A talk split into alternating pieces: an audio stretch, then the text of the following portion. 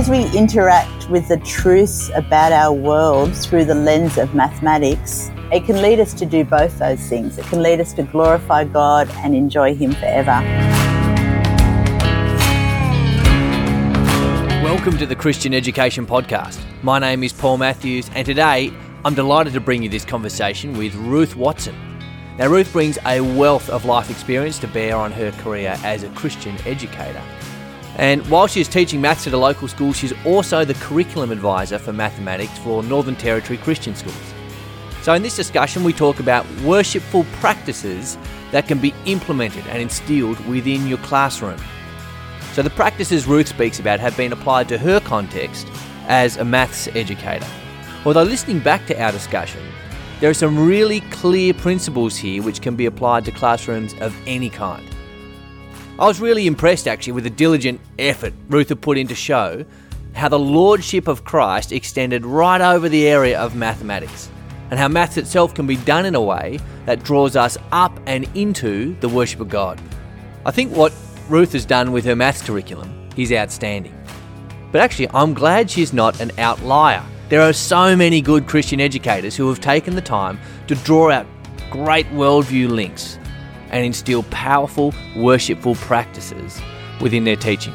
And if that's you, I'd love to have a discussion with you about how you approach your discipline. Just flick me an email. My address is in the show notes. As always, know that before we hit record, Ruth and I prayed for you that whatever your role in Christian education is, you would benefit and be edified by this conversation. And of course, if you do benefit from it, be sure to subscribe to the podcast and share it around. You can put it on your social media or you can just shoot an email to someone who you think would benefit from it. Well, Ruth Watson, welcome to the Christian Education Podcast.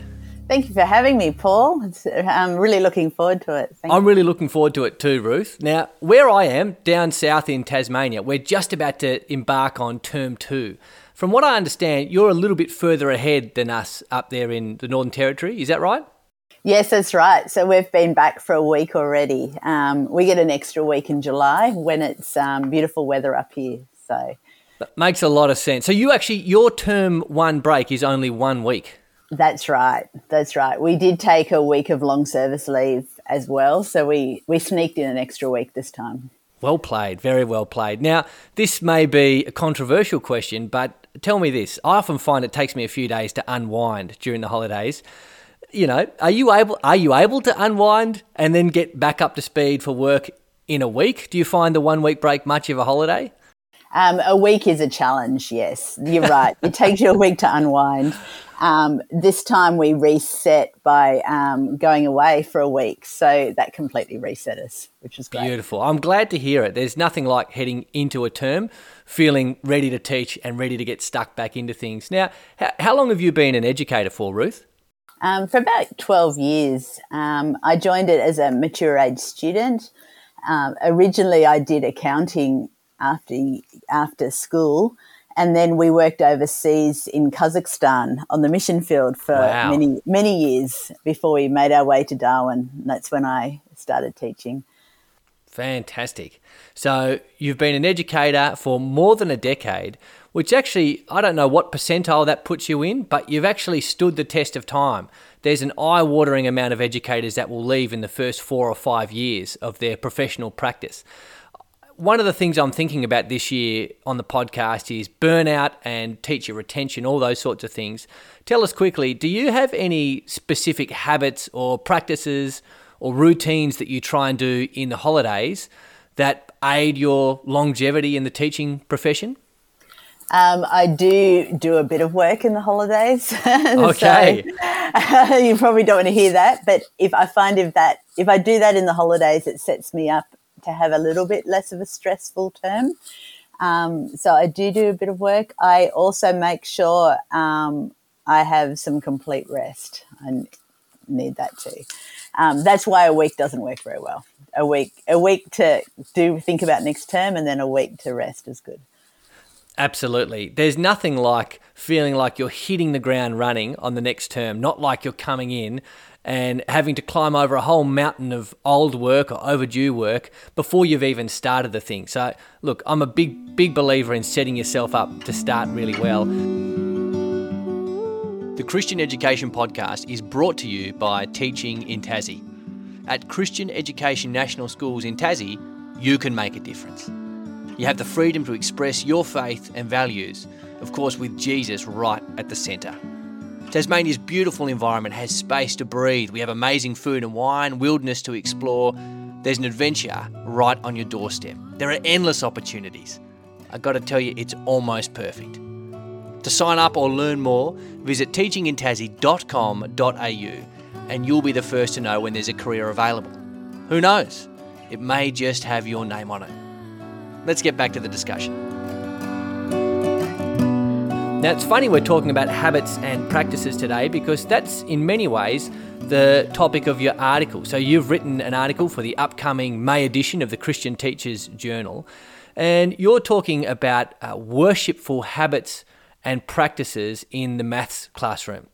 Now, of course, it's an old trope among Christian educators that, of course, worldview connections and Christian threads they can work really well, but only in specific areas, right? So they'll work really well in your English department, or if you can you can weave a couple through history, then that would be great. But many people say, well, it just doesn't work in maths. So my question to you, Ruth, is as a maths teacher yourself, why do you think maths is getting shortchanged on the worldview front? Um, I really don't know. Um, it takes it takes a bit of extra thinking. I think it's not initially obvious. Um, and when I first went into teaching at a Christian school, I used to be curious about how you did biblical perspective in maths. I wasn't sure about that. And so um, that led me to go and do my master's and to do a lot more thinking about it, which is where a lot of these ideas have come from.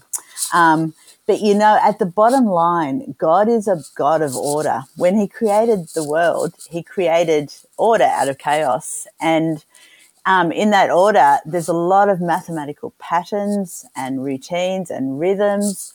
Um, there's a lot of mathematical patterns in the designs that He did in His creation. Um, and you know, they're beautiful. They're really beautiful. And so as you discover those and look at those through a mathematical lens, it leads you to worship God in an amazing, in a, in a deeper way and in a different way. And also, um, just in terms of stewarding for our world and caring in our community, mathematics provides some pretty awesome tools to help us to do that well as well. Well, it's really interesting that you talk about stewardship and about worship because when you've written your article here, you've written about 10 things we can do in the classroom. However, you've, you've given us not 10 bits of knowledge to transmit to our students, but you've given us 10 truths that we can actually celebrate. Right, so that's the that's what you've done in your article. Ten things that we can celebrate when it comes to our repeated practices and um, and and our um, sort of classroom liturgies within the maths classroom there's obviously been a big move in the Christian education space over the last 10 years or so, where there has been a resurgence in the understanding of the power of liturgy. So we have, uh, in some ways, rediscovered a very ancient idea there that what we do is going to shape uh, how we behave, it's going to shape the sort of people we are, it's going to reorder what we love, all those sorts of things. So when you're giving maths educators sort of 10 bits of information here, why is it important that it makes uh, this information makes its way into their classroom as truths to celebrate and not just simply pieces of knowledge to so understand? Head knowledge still allows us to disconnect from what we're learning. Um, and, you know, as a Christian, I believe that our life is that we exist to glorify God and enjoy Him forever. Might have got that from somewhere. Um, and so, as we interact with the truths about our world through the lens of mathematics, it can do it can lead us to do both those things. It can lead us to glorify God and enjoy Him forever. And in the classroom, we actually need to model that to our students. Um, I think one of the problems with Christian education is that students don't easily join the dots between the God stuff and everyday subjects. Um, so we need to help students join the dots. But I think more than that, we actually need to model to students how to join those dots. Well, that's a very vivid image, isn't it? Students not connecting the dots. And in many ways, some of the onus for that might actually land on us. In your article, you talk about the importance of teachers actively displaying those things which they want students to embody themselves. And it would be pretty rude of us, wouldn't it, to expect students to make these really higher order theological connections between what they're learning in the maths classroom and their uh, glorification and enjoyment of God. It would be really tough for us to ask them to understand that well. Of course, if we don't understand that well, you know, teaching, as many people have said over the years, teaching is overflow. You can't give to someone what you don't have yourself. And so, if you're not making those really crisp, clear worldview connections yourself, it's going to be very, very difficult for your students to make them. Do you find with your in your maths teaching, you're just drumming in these repeated practices over and over and over and over again, and it's that repetition that's actually really making the difference? Absolutely because you're also up against a traditional understanding of maths. And so, you know, it, this year I've had to fight against my year sevens. Uh, they're, they're just amazing that they want to come in and just do maths, do traditional maths. And they get, um, they don't like it when I start talking about other things or we start doing other things. And so, um, I know from experience that as you just put, as you just make that part of what you do as they come to expect um, some bigger thinking about topics, as they come to expect um, reflection questions in their assignments, as they come to expect that they might actually have to talk to their family about some of the issues that we're talking about. Um, it slowly, slowly becomes normative for them, but it takes it takes a, quite a while to shift that traditional understanding of what maths should look like. And the thing about it is that maths, as you've stated so often, is always informed by a particular view of the world.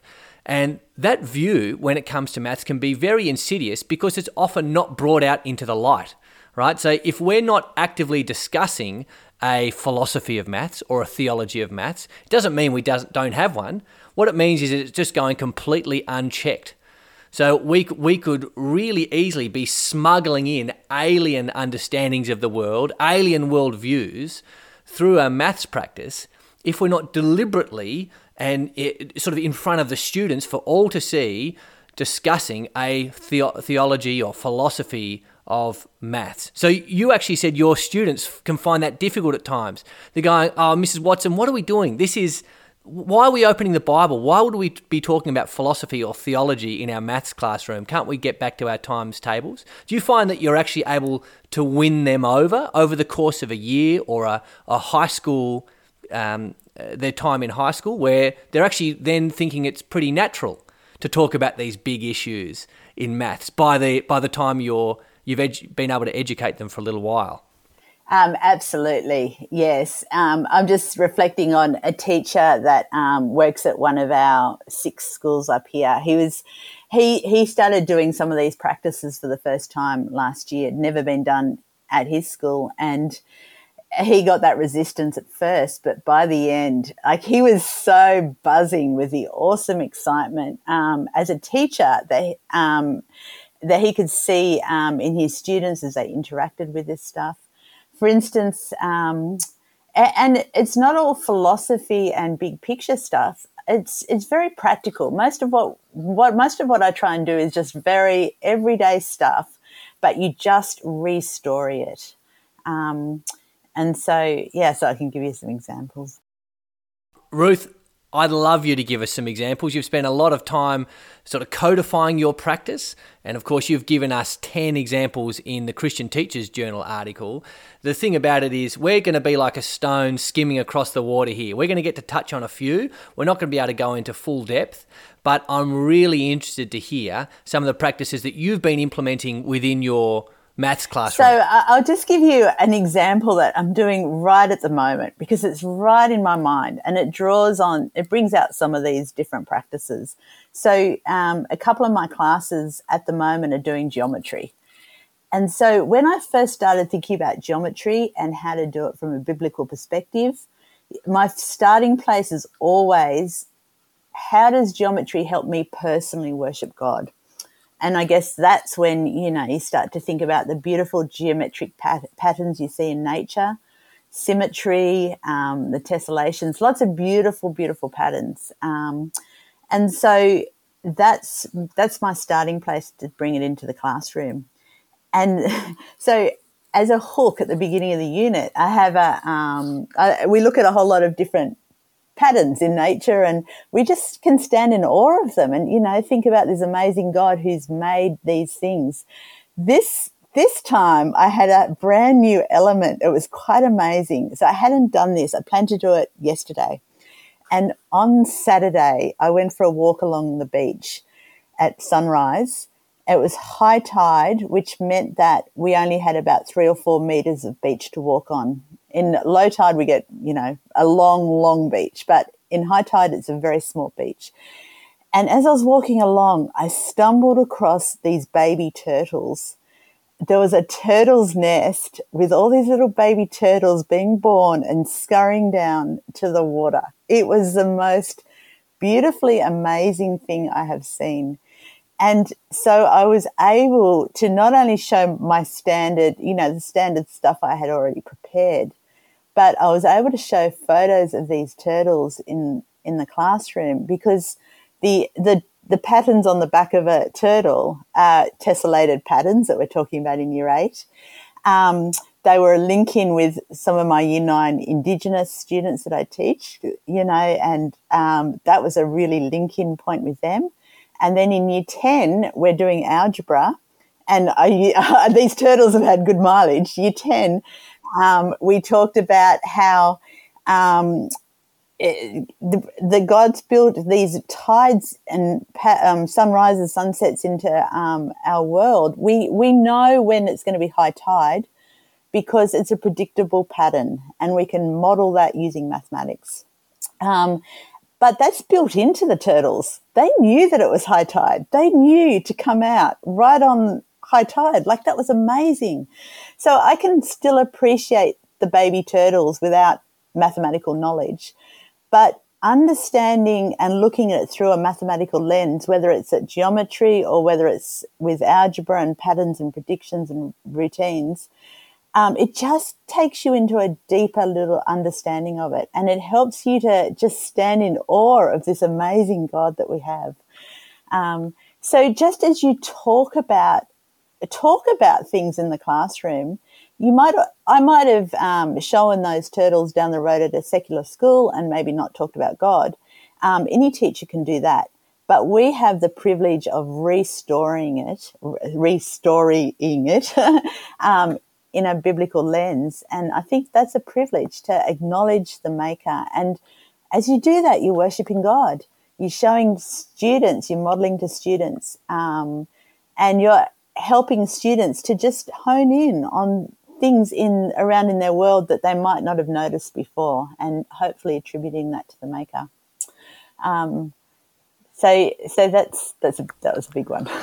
that's amazing. I'm really impressed by that example, Ruth. And if particularly if you've got up at the start of the term or the start of the unit and talked about human beings being designed to worship God, if you see those turtles, eh, if you were non-Christian, uh, you could you could rightly still be impressed with the turtles, and I guess if you didn't know anything about maths, you could also be somewhat impressed. I'm glad God didn't have me walking by the beach and seeing those turtles and then expecting me to get some sort of payload out of that for my uh, business studies classes.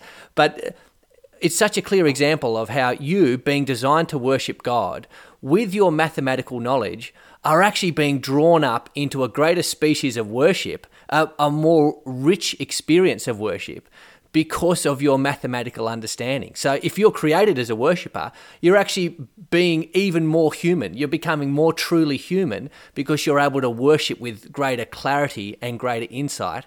And it's an example from your own practice, which kids have got to love. I think there's there's got to have such a bigger payoff than if you just pulled up images of tessellating patterns in nature from Google. Do you find did you find your students were actually really impressed with your example of the turtles on the beach?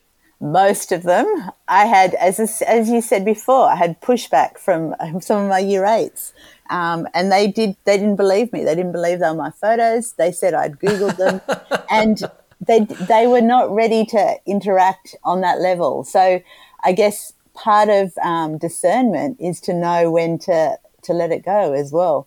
Um, you know, a worshipful practice is to um, just love your students. That's that's central to any subject, and to and to have wisdom to know when to when to pull back and when when not to. So. And that's the thing about repeated practices as well. There's going to be more than one bite at this cherry, and it takes students a little while for them to get used to these sorts of things. You know, if their schema of maths has been formed over the last seven years of doing maths without any reference to anything transcendent or without any explicit worldview connections, then yeah, it might take them a little while. But that's the thing about repeated practice is you're not relying on one big rich experience to change everything. You're actually just step by step, brick by brick you're building you're building up those students. So that's a really rich example of you showing how you can worship with great clarity. Uh, with your mathematical understanding, what else have you been uh, doing with your students? What other worshipful practices have you been implementing in your classroom? Um, so something else, something little, because mathematics teachers don't like things that take them away from content, a content heavy curriculum. And a lot of what we can do are just little things and they're just restorying stuff. One of the, one really powerful thing I don't think we use enough is just posters in the classroom. And now that we can, you can get posters, you can design posters very easily and get them printed out very cheaply. To, to make a poster with a central key idea of what your hope is for them in the term. So at the moment, as said, geometry, I'm, I'm really praying that my students can um, notice the beautiful geometric patterns in nature and can worship God through that. So I'm planning to make a poster, just um, just very something short, catchy on the poster with some beautiful pictures on it, and put it up in the classroom because students spend, you know, they, they, when there's nothing else to do, they will sit there and stare at the classroom walls. And those messages that they're going to get over and over and over again from that one poster that's hanging up there above the whiteboard is going to, um, is going to go deep and, you know, is going to permeate deep into um, their understanding. They might not actually understand understand it um, a lot, but I think so I'm a really big fan of um, just the old poster and changing that um, each term with a new one, something that really matches exactly what you're explicitly wanting the students to know in the term. I know you're familiar with the work of Dr. David Smith. You quote him in your article. And one of the moments of real clarity that he had is he said, when you're an educator, really all you have access to I mean, we've got our we've got our resources, we got our um, school online management software, and all this sort of stuff. But when you boil it all down, all you've actually got is space and time. That's all you've got. You've got space and time. And when you're talking about worshipful practices, that's utilizing time. It's a liturgy, a repeated practice or habit. And now you're talking about space. Utilizing your physical space with this well-designed poster to be somewhat of a a, a, sort of theological teacher's aid. So as they're as they're in your classroom, they're getting soaked and saturated in this sort of thing. I think that's a really good idea, and it's a high value proposition because you make your poster and you put it up there, and you have it for your term or your unit, and next year when you have your students, you put it up there again. I think I think that's an absolutely fantastic idea, and there's yeah, there's never been an easier time to get stuff like that made. There are so many tools that uh, people can use. Now, I've got a question for you, Ruth. A couple of times now, you have um, piqued our interest by talking about restorying things. Okay, that's a term you've used a whole bunch of times.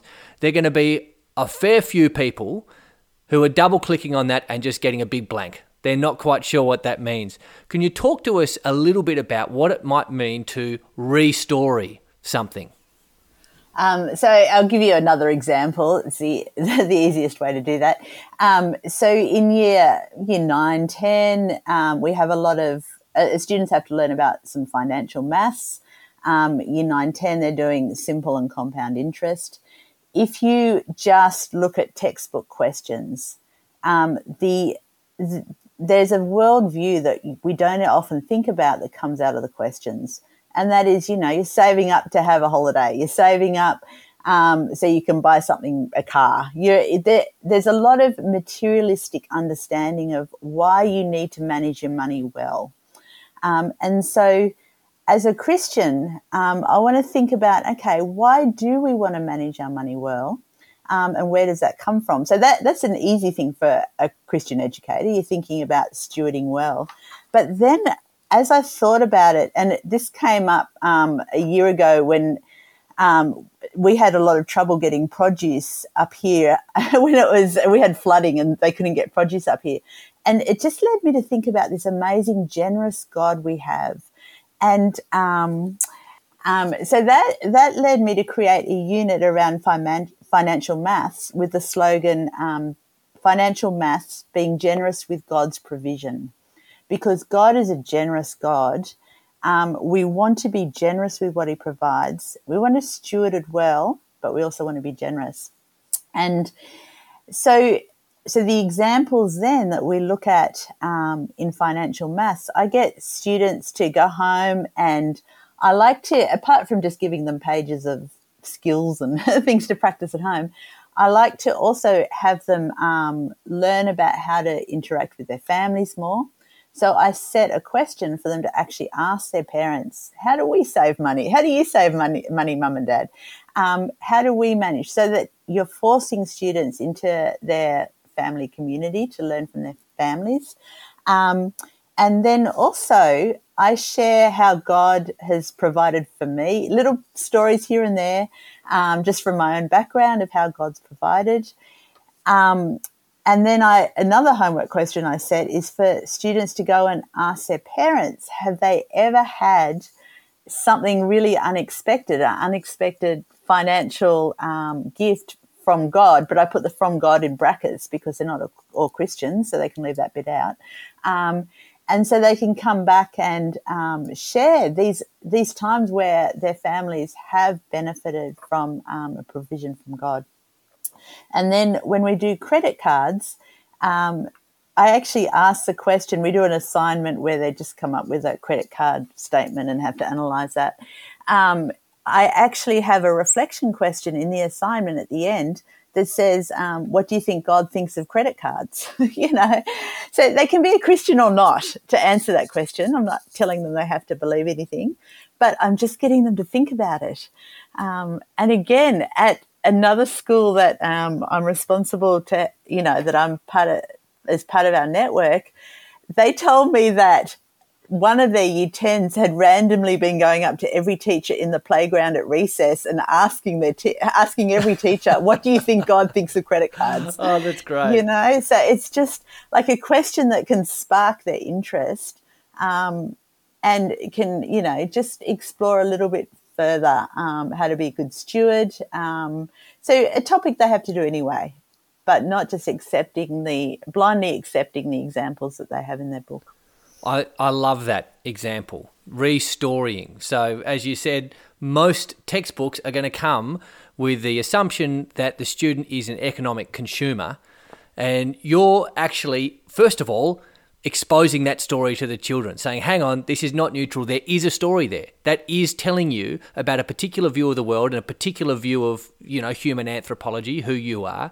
And then you're telling a different, an even better story that we are uh, we're rich recipients of God's grace, and we're stewarders of stewards of His resources. And I'll tell you what, your example with the poster is a classic example of restorying as well, because what do you often see around maths classrooms? Well, there's such a huge push towards vocational training these days that you'll often see what careers can I get with maths? And you know, you have you know, pilot or engineer or, or all, all this sort of stuff. And you have people in lab coats or people in uh, all sorts of vocational clothing.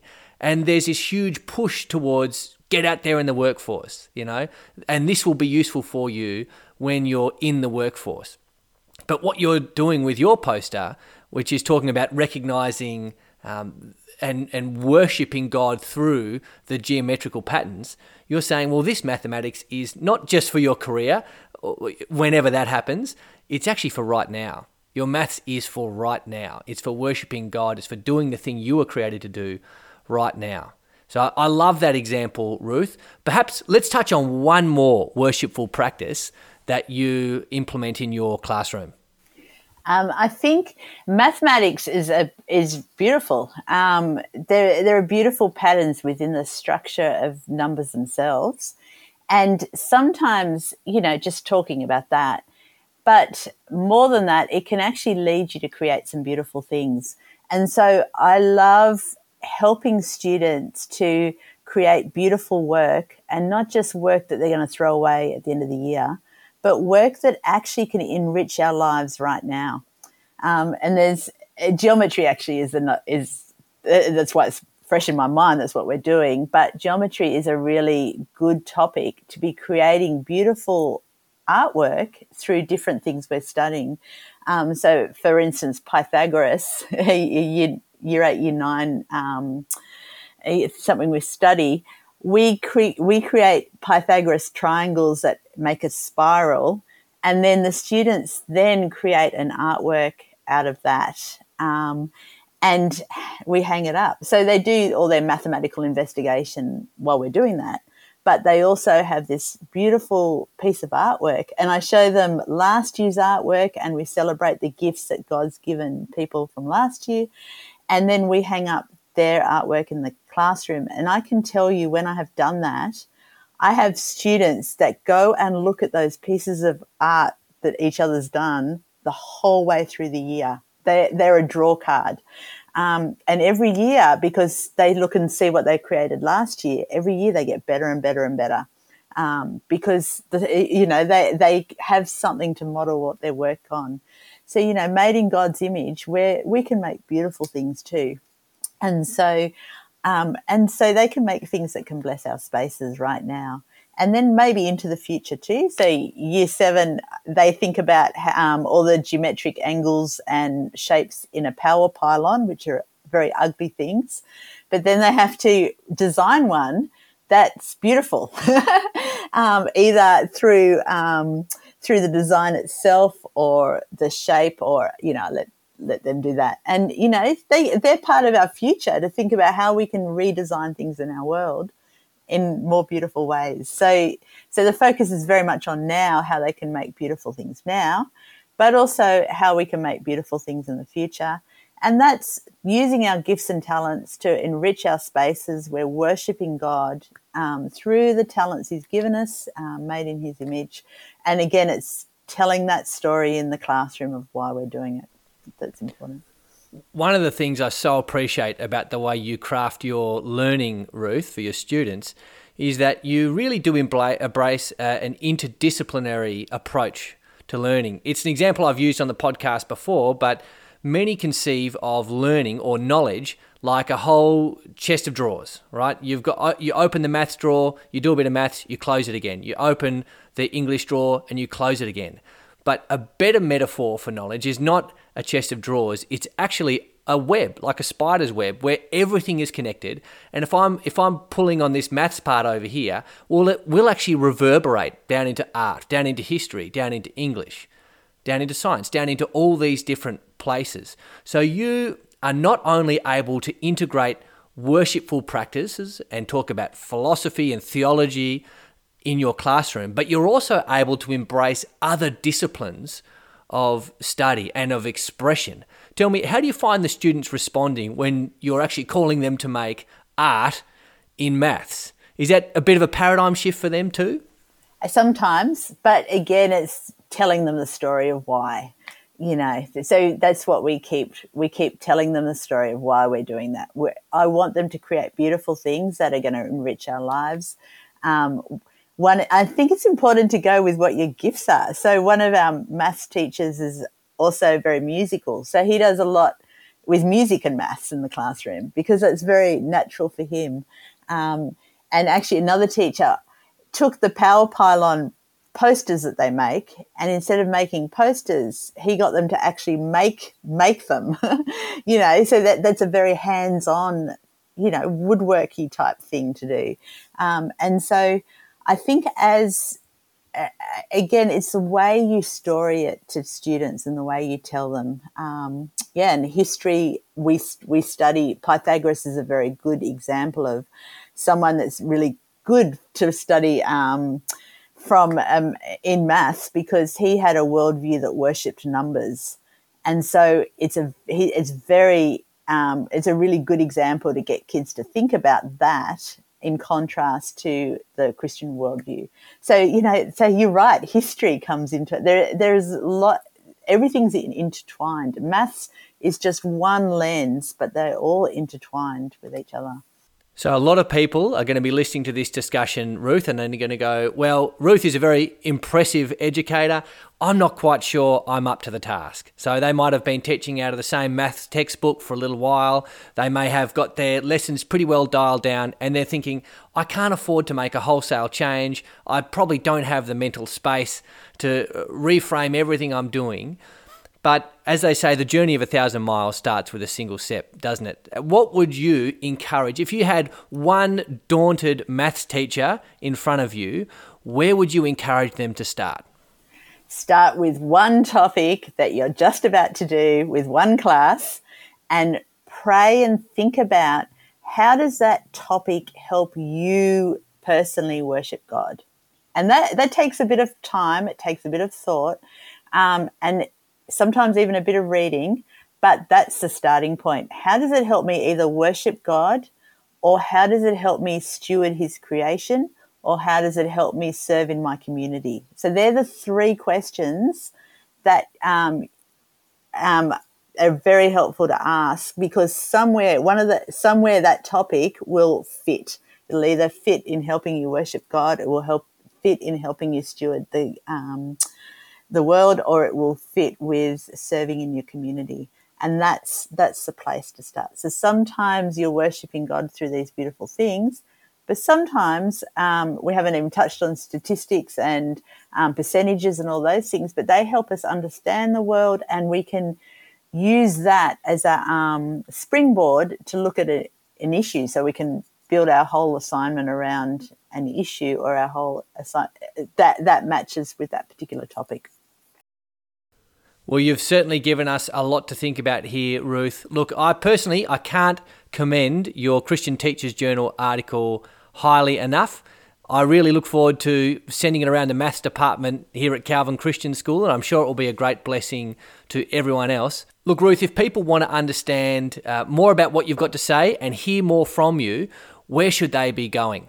So, I have put some things up on um, a website called Connect um, it's part of what um, CEN have put together as a central place where teachers can share ideas and come together. So I've so some of these things um, and the 10 worshipful practices actually I've made into a little little A5 booklet um, and I've put that up there in the past as well. So you can and then there's a whole lot of curriculum outlines which we haven't even talked about today, but um, very intentional curriculum, student curriculum out, outlines that show students where we're going with your learning and um, set, helps them to set some goals around their formational learning. Some of those are there too.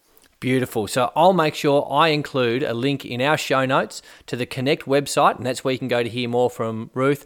Look, Ruth, thank you so much for joining me today. It's been a real treat to talk with you. I know I've certainly learned a whole bunch, and I wish you all the best as you head into the rest of the term and the rest of the year. Thank you. It's been a privilege.